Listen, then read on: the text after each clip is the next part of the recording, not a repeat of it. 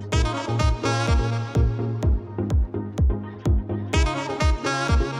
嗨，我是 Peggy，欢迎收听聊聊自己 Podcast 的第十二集，在这里分享自己的所有，一起努力享受生活。好嘞，那这次二二八停播一集啊，是因为我带我弟回去花莲玩，回去认识我打工换宿民宿的朋友们。这趟呢，原本我们是没有打算要玩水的，因为想说还没夏天，就想说去泰鲁阁走步道，因为泰鲁阁也是我觉得必去的景点，所以我想说带我弟回去看看，很壮观，很漂亮。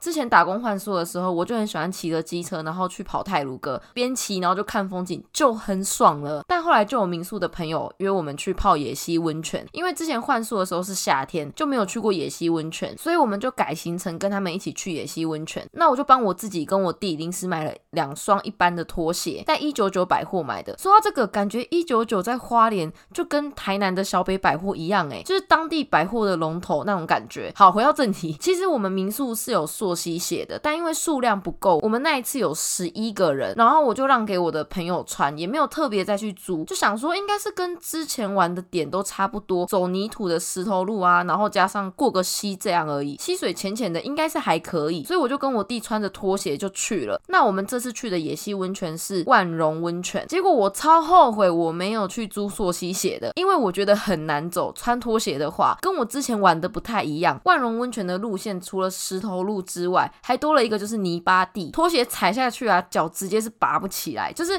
我都要手伸进去水里面，然后大力的拔才可以把拖鞋拔起来。所以我跟我弟走的速度超级慢，我们都走在最后面。然后还有那里的溪水冲力又大又快，非常湍急。我一百五十三公分，水位高度都差不多到我的膝盖上下，真的是我踩了一步。就直接不知道怎么动，因为水的冲力太大了，然后我会怕我一只脚抬起来，人就直接被冲走。中间有好几度都是差点跌进水里面。好，这就是万荣温泉前段和中段的路程的状况。那后段呢，就是要爬很多很大的石头，一路向上爬。然后我穿拖鞋很滑，我真的是觉得蛮危险的，因为有的时候我是要两脚打很开。然后分别踩在两颗不同的大石头上面，两块石头的中间是有段距离的，然后要用一点身体的弹力，让其中一只脚有力气可以弹到另外一颗石头上。但因为拖鞋会滑，就害我的脚掌得出多一倍的力气去 hold 住那个拖鞋，不然很容易滑掉一只脚，人就整个掉下去了。那到后段的最后。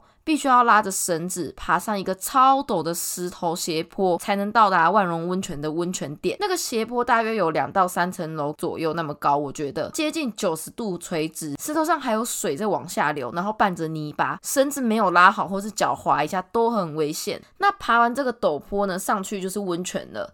爬上去温泉的地方其实没有很大。我们那次十一个人去，上去的时候还差不多有五个人在上面，就站得很拥挤，因为上面的地也不是平的，是有高低落差的那一种。站在比较外围的人就会有一种 站在悬崖边缘的感觉。从那个上面看下去啊，真的是超级高，你可以完整的看到下头的溪水。我觉得应该有超过十层楼那么高吧，我也不知道，我自己觉得啦。那万荣温泉呢是洞穴温泉，大概可以容纳十个人左右。然后我站直的话，水深差不多是到我的腰，水温也是真的蛮高的，我蛮惊讶的，因为没有泡过野溪温泉，然后就觉得说在户外的空间那个水应该很容易就吹吹吹，然后就凉掉了，但是没有诶，其实还蛮烫的。像我们进去泡不到。十分钟就快受不了了，还是为了拍照才硬撑着泡的。我们有朋友就带着酒下去边泡边喝，大家拍照的时候，他在旁边拿着酒，已经快要晕倒了，超级白痴的。其实我们买了蛮多食物要在上面吃的，像是太空包的饼干，然后还有带水果上去吃。但告诉大家，真的不要带食物，因为上面的空间很不方便。除了正在泡的人，在外面等的人几乎都是要站着，不是那种适合让你铺垫子然后在那边野餐的地方。我还看到有人在旁边蹲。着，然后在那边煮泡面吃，我觉得那个真的是很厉害。我们就只有吃个饼干、水果，喝个啤酒，这样我就已经觉得很不方便了。他们还可以蹲在旁边煮泡面，然后空间就很小很挤，这样下次再去，我真的也不会想要带什么啤酒那类重的东西了，因为路真的不是很好走，带太多东西啊，真的很压给。想吃点东西充饥的话，建议就带那种简单快速，然后面积小的食物就好。像我们那一次带了七八瓶啤酒啊，走到最后面看到那个超大的陡坡，我。真的是傻眼，我第一个想法就是，我们为什么要带这么多东西上来？我真的很想要瞬间把那些食物全部丢到溪里面，让它冲走算了。所以真的是简单方便就好。那时间上呢，我们从花莲市区开到那里差不多一个小时，来回就是两个小时左右。走的过程呢，也是差不多接近一个小时，来回也是差不多两个小时。但是去过的朋友是跟我们说，走的话差不多三十分钟就到温泉店了。可是因为我们那一天十一个人，人比较多，所以速度相对就会比较慢，因为我们要互相等人，加上我那天穿拖鞋，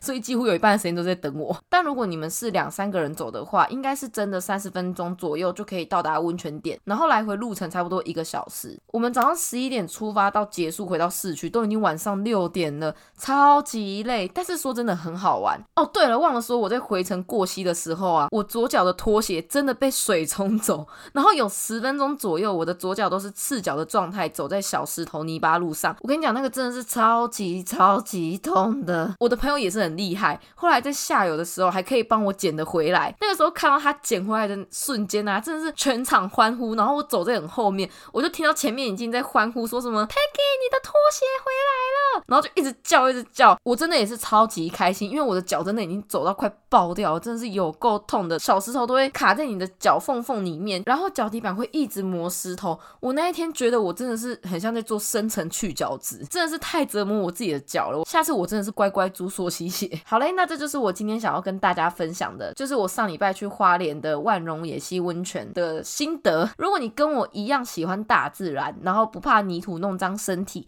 也喜欢挑战自己的话，那真的要来花莲好好的体验一下，真的很赞。那有兴趣的朋友可以到网络上查万荣温泉，有很多的资料可以看，也可以到我的 IG 上面看，我有放一些我当天拍的环境照。第一张照片呢，就是我拿着台皮站在类似悬崖边缘拍的照片。我很多朋友都跟我讲说，那看起来很像什么台皮的广告之类的，这很烦哎，你们。那希望大家都可以多多的参与户外活动，挑战一下自己。好嘞，那今天就到这，不要忘记我有专属的信箱可以寄信给我。我真的好久没有收到信了。我是 Peggy，下次见，拜拜。